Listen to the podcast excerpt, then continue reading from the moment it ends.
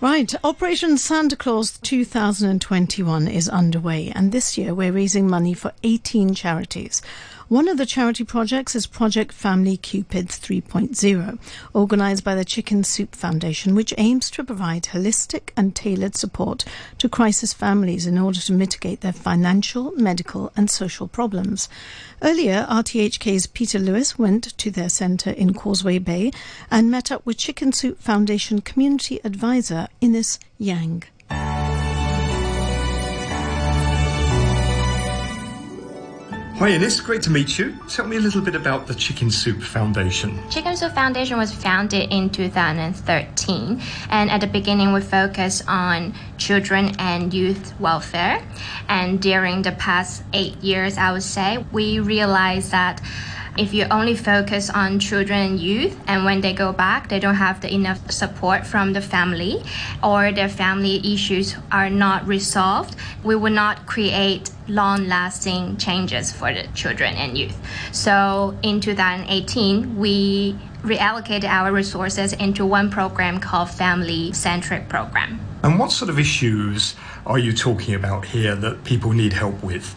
So basically now our one and only program, Family Empowerment Program, helping local families, what we call crisis family. So the definition of a crisis family will be they have no breadwinners, typically a single mother family.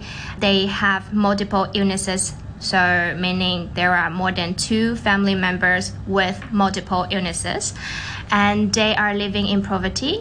But the last but not the least is they are very motivated to change for a better life.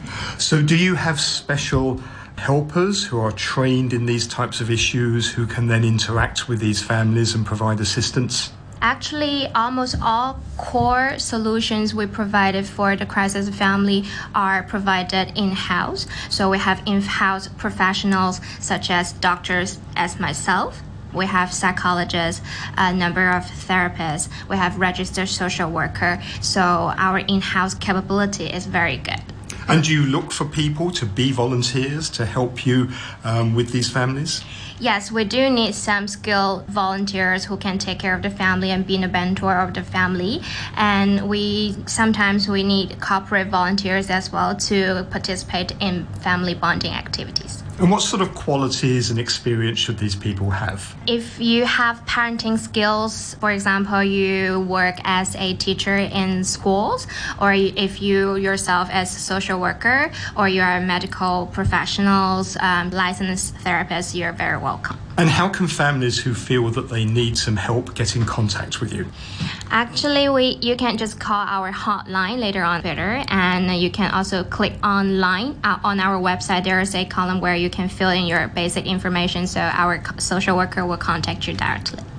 So we hope to raise plenty of money through Operation Santa Claus for you. How will you use that money and how will it help you? This year we plan to help sixteen families from relief to provide relief solutions. And what sort of difference will it make having this money to the help that you can provide?